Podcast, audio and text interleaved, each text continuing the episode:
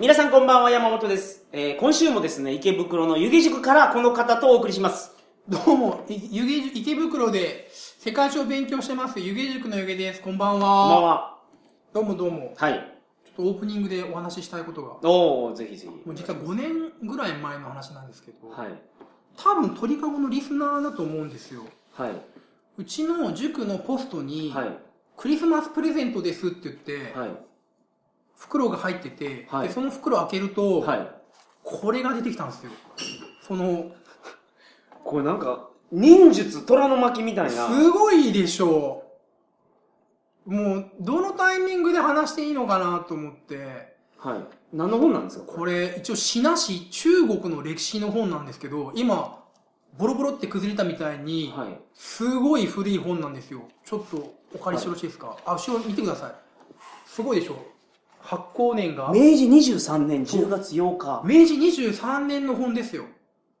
はい。で、これを、その、プレゼントですって封筒に入ってて、その文字も、うん。シールで書いてあったんですよ。 このなんか、なんだろう、あの、殺人予告みたいな昔 の、あのシールはいはいではいは貼って、はい書いてあって、で、どうしたもんかなあ、ってけどこの本第2版やから明治25年ですね。あ、初版が。初版が23年で、あ、で第こい2つ版はが25年。 25年けど明治25年。の本なんですよ。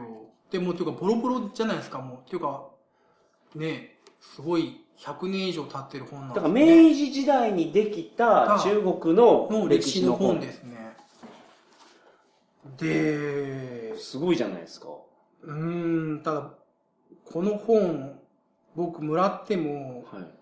正直困っちゃうってえいうそれのは読めないっていうことなんですかうーん、まずに、昔の日本語、明治時代の日本語なので、はい。それちょっと僕読 めないですね。確かに僕もちょっとあの、さらっと読めないなと思い明ま治した。時代の日本語なのでちょっと読めないっていうの と、はい。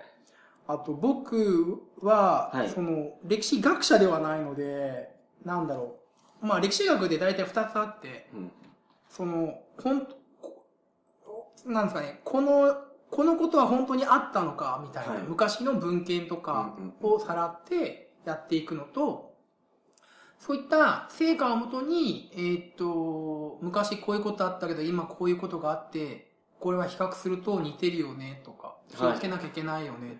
で、僕がやってる分野っていうのは、そのはい後者の方なんですよ、その、なん、その、今に生かすための歴史であって、真実を追求するっていう分野は違う人たちがやっていることなので、うんこの昔の本を、文献をいただいても、なんか、なんか、なんかもったいないなっていう。うんうん例えば、湯気さんしか知らない真実があったとして、歴史上の ね。いや、例えばその本読んで、はいはいはあったとして、うんそれを生徒に教えたら、テストで間違うてまうんや。い。うんまあまあそうですし、 まあまあそこまで絶対まずわからない。まず読めないから、明治時代の日本語なので読めないんですよ。うーん。すごいですね、けど。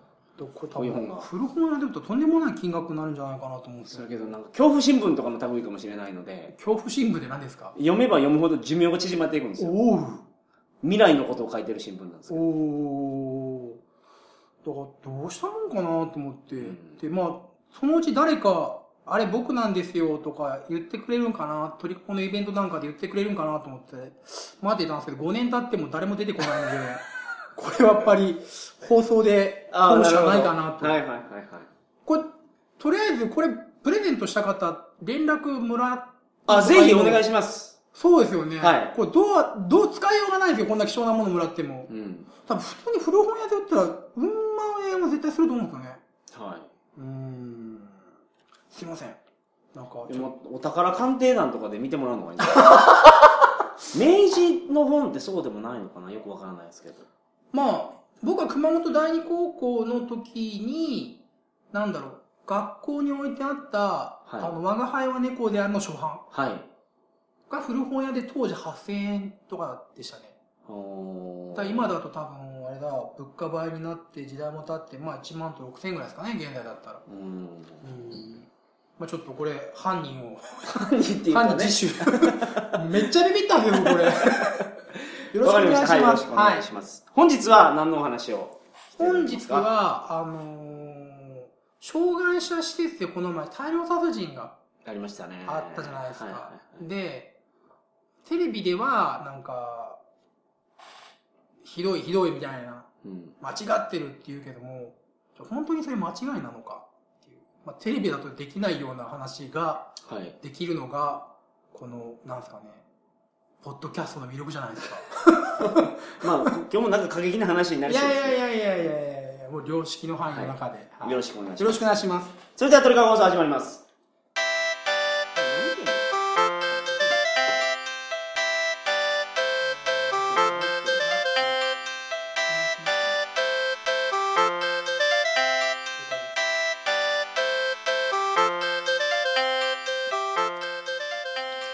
改めましてこんばんは鳥かご放送第464回をお送りします番組に関するお問い合わせは info.tkago.net info.tkago.net までよろしくお願いしますよろしくお願いします。はいはい。で、まあちょっと事件の概要をはいこれあの日本語歴史に残るぐらいの大量殺人事件です。えーっと現在、えっと、今日日付言っちゃっていいですよね、はい大丈夫です2016年9月7日現在だと19人殺害された、うんえー神奈川県の相模原の障害者施設で、はいえー連続大量殺人事件が起きましたよと。はいで、犯人は、えー障害者がはい生きているよりも、えー死んだ方が皆のためになるんだみたいなことうをん言ってますよ、はいという話ですね。そうですねうん。で、えーそれが、まあ、昔のヒトラーの思想だ、うんぬんっていうことを最近テレビで言ってますよっていう。で、そこら辺をちょっと詳しく伝えていければなと。うんなるほどうん。山本さん、あの事件どう思われましたあすげえやつおったなって思いましたほ正直にあ、どうすごいですかえそんな人そんなに殺しまくる人がうん。そそんないないでしょあー、もうけど外国とかでいますし、外国はいますよね、うん、でも日本ではそんなんいないんでうーん、やばいやつやなとあーやばいやつだと。はいなるほど。僕は、この犯人が、はいほ褒める意味ですごいわけじゃないですけど、すごいなと思ったのは、褒めるわけじゃないですよ。はいその、障害の程度を確認して、うん障害の重い順に殺してるんですよね。ええそうなんですかだからその、守備一貫してるんですよ、彼の言動は。はいだからその、その、反、トントンで叩いたり、話したりしてはい、反応がないと。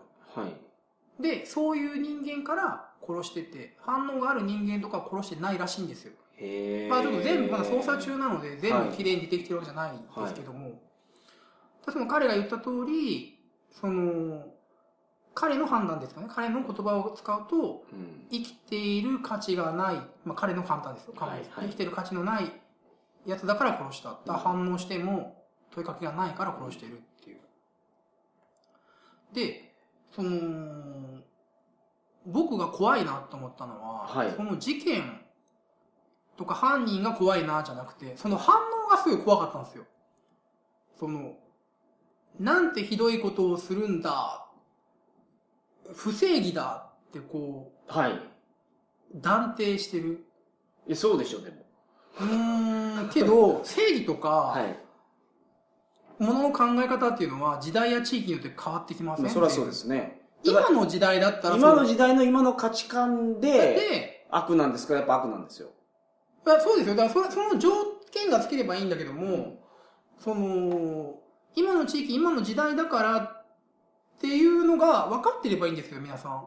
そうじゃなくても絶対的な悪だっていうふうに思ってるのが怖いなと思いました。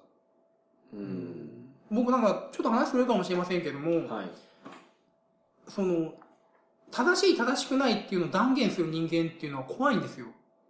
いや、ただ、同じ種族である人間を殺す、うん同じ種族を殺してるわけでしょうん。それはやっぱり、人類から見た時の敵になりませんで人戦類の脅威。戦争とかじゃあどうなるんですか戦争をだから間違えたことですよ、100%。うん、うん、うん、うん。うん。だから今戦争以外の手段で外交とかやってるじゃないですか。うん主には、最終的には戦争っていうのがうんあるんやぞっていうのをなんかどこも見せてますけはいはどい、はいは今はけど、 抑止力とかいう言葉もあって、うんそれを使って、まあ言うなれば、会話によって成り立ってるでしょ、いうんうんうん。そっちの方が僕正しい姿やと思いますよ。それはもう絶対的にですか絶対的にでしょうね。人が死なないんですから。あー例えばじゃあその別に今から言うのはその肯定僕が肯定して僕がそうあるべきだよっていうわけじゃなくて、はい。昔はそういう思想だったよっていう話をした,、はいはいはいしたいと思うんですけども、そのまずナチスドイツに関しては、その障害者を大量にまあ殺害し、まあ、殺してしまっています。ナチスドイツっていうのうは、んドイツ人が世界で一番優れたはい、人種です。はいはいっはていいうことを言って、はいドイツ人よ、お前らが一番ええやぞと、はい立ち上がれ言って、はいは演説やって、みんながそれに熱狂して、いはいえーと、標的になったのユダヤ人でしたっけユダヤ人とか、あとまあ、その、障害者ですね。あ、障害者も、ドイツ人の障害者もですか、そうですね。あーだその、ヒトラーが考えたのは、うんその世界最終戦争に勝ち残らなきゃいけないと。はい。でまあ、その、当時飛行機だとか戦車の性能がすごく上がってて、どっか一つの国が世界全体を支配するはい。だろうと。うん。それに備えて、その最終、その決勝戦に勝ち残るためには、はい。早い段階で領域を拡大勢力範囲を拡大していかなきゃいけないとはい。でその、えー生存競争をやらなきゃいけないとでその生存競争をやる上で障害者っていうのは足を引っ張るから、えー民族のためにうんお国のためにまあ、えー安楽死させましょうはっていう考え方ですね、で、これ、そ僕、生物の先生に聞いてびっくりしたんですけど、はい。第二次世界大戦直後の統計データだと、ドイツって極端に障害者いないんですよ。やっぱ殺してるから。はい。けども、その、それからもう50年、60年、70年経つと、どうなったかというと、障害者の数っていうのは、ほぼ他の国と同じぐらいに回復してるっていう。はい。はい。だからその、何が言いたいかちょっとみんな、みんな、健常者であっても、劣等な遺伝子っていうのは持ってて、その、後輩を繰り返していくと、うん。まあ、結婚して出産していくと、その、結局障害者出てくるよって話なんですけど。まあ、そりゃそうですよね。だから、健全な方の子供が、うん。 100%健全じゃ、そうそうそうそうそうそう。健全なわけじゃないっていう、そうそそうの障害を持った方が生まれる可能性もあるってことでしょ、だまあ、健常者と、えー、障害者の間っていうのは、なんか紙一重っていうか、でも逆もあるでしょだから障害者、ります障害を持った方と障害を持った方の子供が、障害を持ってないっていうケースもあありるまですしょようちの塾生にもいますよ、そういうのはいうん、親御さんが両方とも障害者ではい。でむ娘すごいしっかりしますよね、うん、で話元に戻してそのその時のナチス・ドイツの時の価値観とかその時の大日本帝国の価値観っていうのはお国のためにうん。全体のために自己を犠牲にしましょうとだから足を引っ張るっていうのは、えーよろしくないという発想ですよねうん。はい。うんで、そこに価値観があったと。で、現在は、そのだか、らその時代と今全然違うのが、その時代の情報って限られてて、うん、だから、我々って考えた時がドイツが最大やったってことですよね。はい、我々っていううん組織を考えた時に、うん、ドイツっていうところの、はい。それ以上のところが見えてなかったんでしょああ、まあ、見えてないっていうか、まあ、見えてないし、見そ、見せ、見ようと、見させようとしなかったでしょうね。うん。でそのけど理想を言うと、例えば人間が地球に住んでるんやったら地球全体の幸せの相和を求めるべきじゃないですか。あー地球全体の相場の幸せ。その幸せの相和そを。う人類の最大多数の最大幸福を目指せってことですかそういうことです。うん、みんなが幸せになったら犯罪なくなるうん、じゃないですか。か、うんなんまかあ貧乏になっていくと治安悪くなるみたいな話されてたでしょ、はいはいはいはじゃあみんな、ごつ幸せになったら、ええがな、ええがな、ええがなと。うん。すごい土地持ってたらう、ん。柿の木がちょっとうちの庭入ったぐらいで、うんあ、いいですよってなるでしょ。それに対しては、はいその考え方に対しては、えー昔の政治学者のはい。ホップスさんっていう人はいが、は成り立たないって言ってます。い。え、なんでえーなんでかというと、 はい。その、おっしゃる通り、じゃあみんなで分け合って、うんみんなで、その、格差がないようにすれば、みんな幸せになるじゃん。って、いう考え方あるけども、それは無理であると。なんでかというと、人間は不安に思う動物であると。はい。だからその、鳥みたいにその日食べる分を探せばいいってもんじゃなくて、うんうんなるべく明日が不安だから、明後日が不安だから、子供がちゃんと育つか不安だからっていうことで、溜め込むんですよ。人が持ってなくても自分は溜め込む。はい自分の将来が怖いから。はっていうことで、その、どうしても格差は出るし、その、溜め込む過程で自分の財産を守るから、奪うから、万人の万人に対する闘争が展開されるってホップスやってますね。不安だからですよね。不安だから。不安じゃなくなればいいんですよ。そう、みんなが不安じゃなくなれば、は多分みんなハッピーになると思いますよ。い。そものう上空からもう、そのなんか、幸せになる粉を ですね。くるんですけ人ど。類役中ゲームじゃないですか。いや、その、うん。なんか、これが広がっていくと人間だけじゃなくて、うんじゃあ、クジラもイルカも、うん牛もみたいな話になってくると、うんすごく難しいと思いますよ。はい、はい。でも、とりあえずは、だから人間が幸せになるためには、例えば牛を食べないかんから、牛の幸せは、もうそこに対しても目つぶろうっていう僕の考え方です。うんいや、それは、えっと、山本さんは、世界中を今までいいろいろ回って、はい世界中の人とお話をしてるわけじゃないですか。はいはいシカゴのオナニーはどうだ とか、そうそういろんな話をしてるわけじゃないですか。はい。はいはいだから、そこには人類愛っていうのがあるけども、はいはい。その、今から70年前の人が、じゃあはい世界をどれだけ飛び回ったかほんほんほんほんっていうと、そんななくて、はい。まあやそっうぱでりすよね。自分の身の回りにいるうん。同じ言語を話す同じ国語を話す共同単位単位でものを考えてしまうわけですね、そうですね。はいそ。れがそのナチスドイツだったり、大日本帝国だったりうんうんするわけですそうね、です。だからその時代は、情報が制限されてたからそんな感じだったけど、うん今我々にはやっぱインターネットみたいなやつがあって、うんあのーその底辺と底辺っていうんですか、うん点と点で繋がれるじゃん、繋がるじゃないですうんか。はいはいで、そういうところでお互いの立場を理解するようなことができたら、うんい一気になんか、や今みんなハッピーになるんじゃないかなっていだう。その発想は今ありますよだからその昔は戦争があったけども、はい。現在はその世界中が、まあ、YouTube で動画共有してはい。そのみんな繋がってるから、戦争は起きないんじゃないか人類みんな分かり合えるんじゃないか、まあ、難しい言葉を使うとコスモポリタニズム世界市民主義的うんはいなは時代が来ているんだっていう考え方はありますね、いうん。うん、でちょっと話じゃあ戻って、はいえーっと優生学の話をしたいんですけども、はい。優生学って分かりますえーっと、だから遺伝子的に優れてるうんうんことを調べるうんうんうん学問ですよね。でそので、それ優生学ってやったらいかんのじゃないそうなんですよ。その、もともと優生学が盛んだったのはナチスドイツで、はい。我々ゲルマン人の頭蓋骨はこんなに筋性が取れてて、脳みそが入ってて、だから優秀なんだ。うん。その、ダーウィンの進化論があるじゃないですか。はい。で、そのダーウィンの進化論を人間に応用したのがうん優生学だし、うん。また、ダーウィンの進化論から社会ダーウィニズムっていう考え方が出てくるんですよ。はい。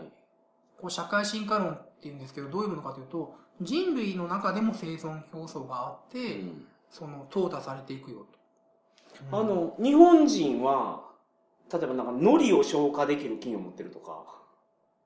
あ、他の国の人は海苔食えないんですかないらしいですけどね。おそれと。か、なんか水銀に強いらしいんですよ。あ、それ聞いたことありますね。土地に、になんか水銀がたはいはいはいはい結構入ってるらしくて、日本は。だから食べ物食べても結構入ってくる。結構かどうかわからないですけうんど、だから他の国とかと比べると強いとかいうのがあって、はいはいはい。それを優生学を追求していくと、はいは何、国人の人は、はいは球めっちゃ速い球投げるとかですいよはい。ね。はいはい。まあ、足足がが速いとか感覚があるとか、馬に乗れるとそか。うそうそう。まあ、頭がええとかいうのもあると思うんですよう。んまあ、その頭もいろいろあれ、あれでしょうけどね。発想力とか記憶力とか。はいはいはいはうんいはいで。そういうのを調べていくっていうのはダメなんでしょその、ダメ差別になるから。そうですね、その、今現在、その現在世界で一番大きな影響力を持ってるのはアメリカで、はい。アメリカ合衆国自体がもう黒人差別をやめましょううんっていうのをやったんですよ、ケネディとかジョンソンの時代に。はい。それから人種差別はダメ、優生学はダメっていうふうになってしまい、なってしまい、な、なりましたね。はい。はい。でその、例えば、スパルタあるじゃないですか。あ昔の。古はい。代と古代のスパルタギリシャの、生まれた時に、えー、巨弱であった場合は捨ててましたよね、捨てるんですか捨てもうあの谷底に投げ捨てるんですよあでそれは優秀な人間だけを残しとかないとそのスパルタという国家ユニット自体が軟弱になってしまうとーうん。このギリシャの中の生存競争で勝ち抜くためにはそういったことはやむを得ないと考えている、スパルタ教育に耐えられないってことそうです、そうですね。だからスパルタ教育の、あれも、ただ教育っていう、教育だけじゃなくて、あれで選別もしてるんですよね。はい。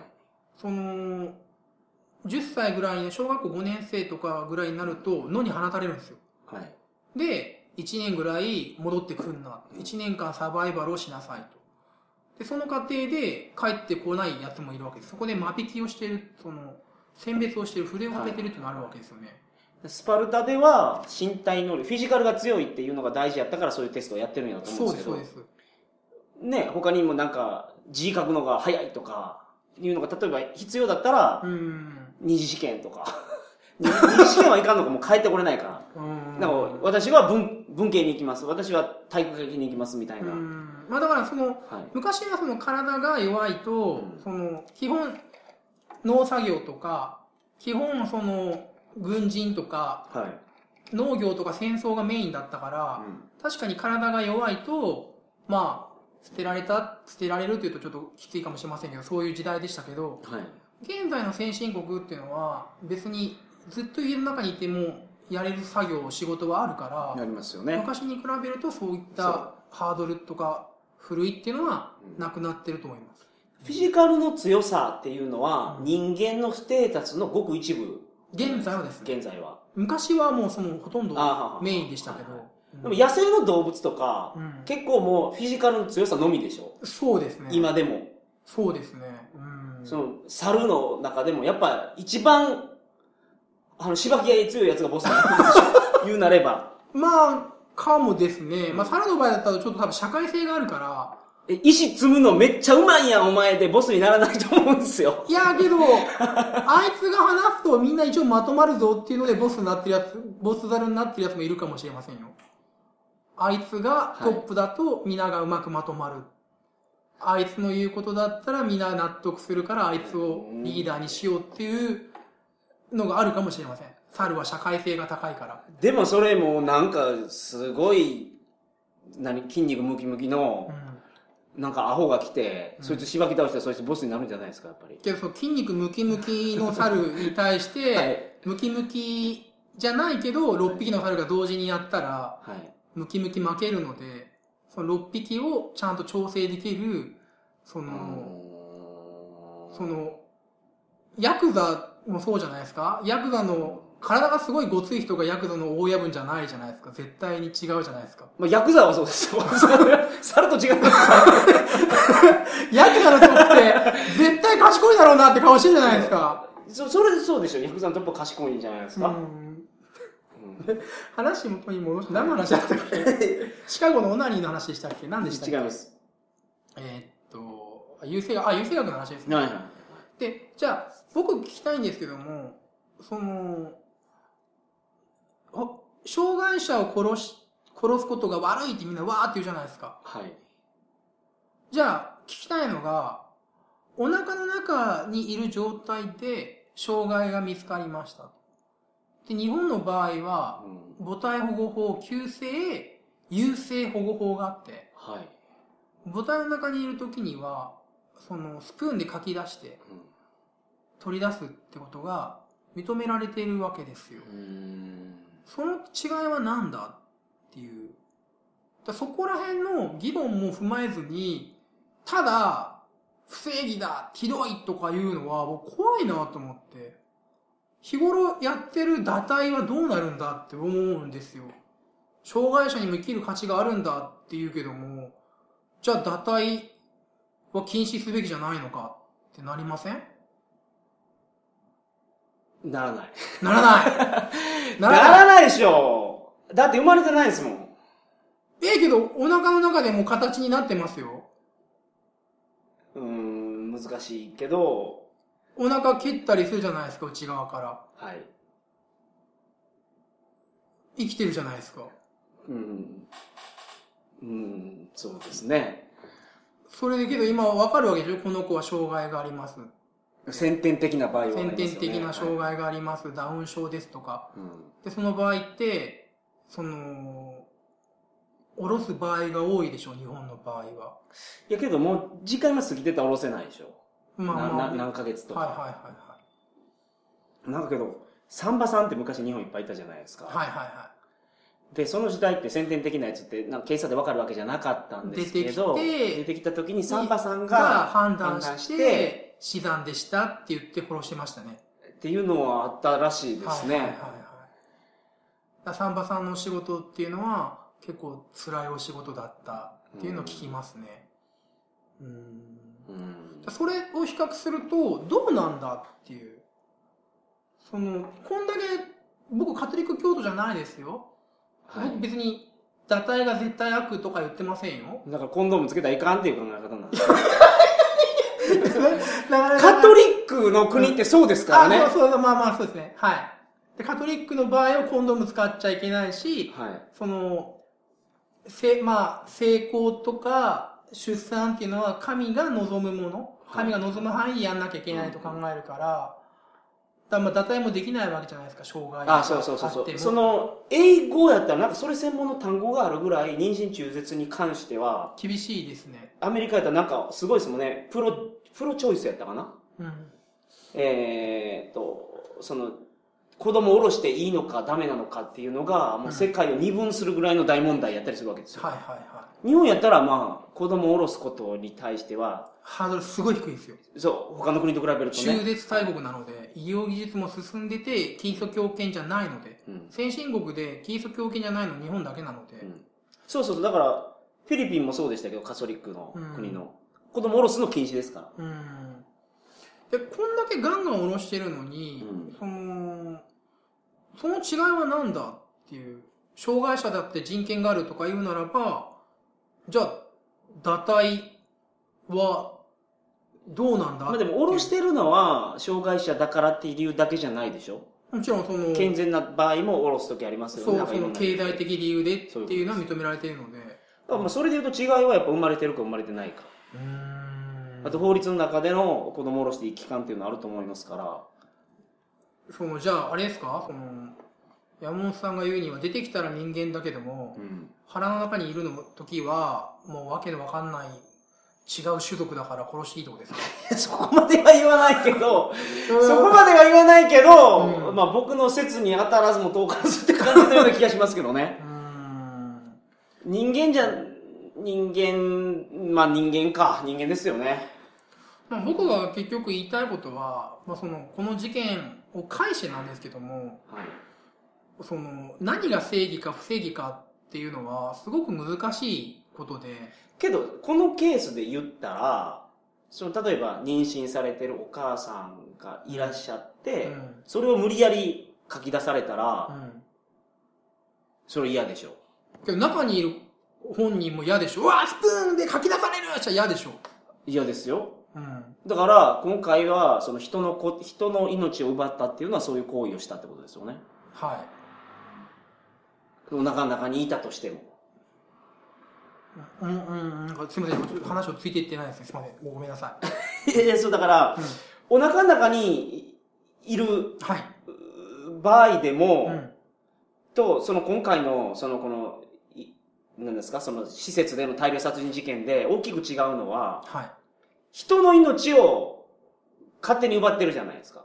はいはそれ妊娠して、道歩いてる奥さんのいの、奥さんの子供の命を勝手に奪ったらダメじゃないですか。いはい。はいはいはそういう面で、その、ゆげさんがお話ししてるやつとは、全く同じではないと思います。い。で、お母さんが例えばじゃあ堕胎したいとするじゃないですか。うん。お母さんが中絶したい。はいけど、中の子供が嫌がってる場合はどうしたらいいんですか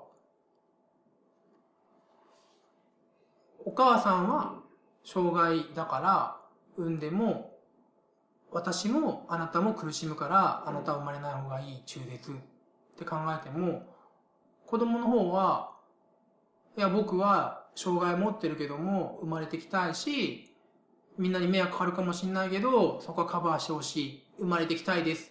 っていう意思。まあ、表せませんよ。言葉話せませんから。そう思ってた場合、どうすればいいんですかねっていう。すごい重いですね、話。重重いなぁ、鳥がこんなに 重いなぁ。それは、そう思ってるんやったら助けてあげたいですね。思ってるんですもん、だって。だから、もうくどいようですよ、僕が言いたいのは。はいその、簡単に正義を振り回すやつは、僕はもう怖いですけどね。もう、正義とか倫理とかっていうのは、地域や時代によって違ってくるから、だから、でも、うーん、なんか、一個、すごい技術のブレイクスルーがあったらう、ん。あの、僕らが持ってる問題なんて、一発解決ですから。まあ、そういう逃げ方はやめましょうよ。電気ができたみたいな、うん世の中が変わる発明って、でうんあると思うんですよ。どっかのタイミングで。うん。インターネットってあったじゃないですか。だけど今回の場合は逆ですよ。その、はい。医療技術が向上して、はい。いろんな薬が出てきて発明された結果、今まで当たり前だった、うんうんうんうんうん問題にならなかったことが問題になってる、うんうん人間は死ぬっていうのが当たり前だったのに、う人間が死ななくなってしまっんて、はい。どうすんだで、それで問題が出てきてるわけですよね。うんはいはだから人間が死ななくなった社会をうまく円滑に進めるための何かの発明があったら、い、一発解決じゃないですか。山本さんはそれ系好きですよね、はい一発系なんか発明で僕、きるすごいもう楽しみに待ってるんですよ。新しいテクノロジーを。いやそれ僕は社会の先生なんですけど、はい僕それ考えちゃダメなんですよ僕仕事上僕は生徒に対して、はい今ある問題うんうにん対して、その理系の連中のそういった新しい発明とかうんぬんは置いといてうん、うんとりあえず対処できるように考えなさいっていうのは僕の仕事なので、はいはい。なるほど。歴史から学んで、そうですね、今あるものでなんとかする。今あはるものでなんとかしなさいで基本的に新しい技術が旧来の問題を解決するっていうのはそういうのは期待するのと思考力が低 下するそれどころか新しい技術が新しい技術が新しい問題を作ってしまうからそれに備えろっていうのが、まあ、うちはもう文系なのでい。 はいはい。そういう教育をやってるので、あちなみにちょっと一応誤解がないように言っておきますけども、はあのあの弱者は皆殺せとかいう教育はしてませんあのちょ僕さっき言ってるのは倫理観っていうものが変わりやすいものですよっていうことですね、うんはい、ますあいま、せんなんかいろいろ飛びましたがその、まあ、倫理観っていうのは、倫理観っていうのは変わりやすいものやっていうのを説明するのにに、これを素材として使ったってことですね、はいはい。そういう重たい話になってしまいました大が変はい勉強になりました。ありがとうございました、それでは皆さんおやすみなさいませ。おやすみなさい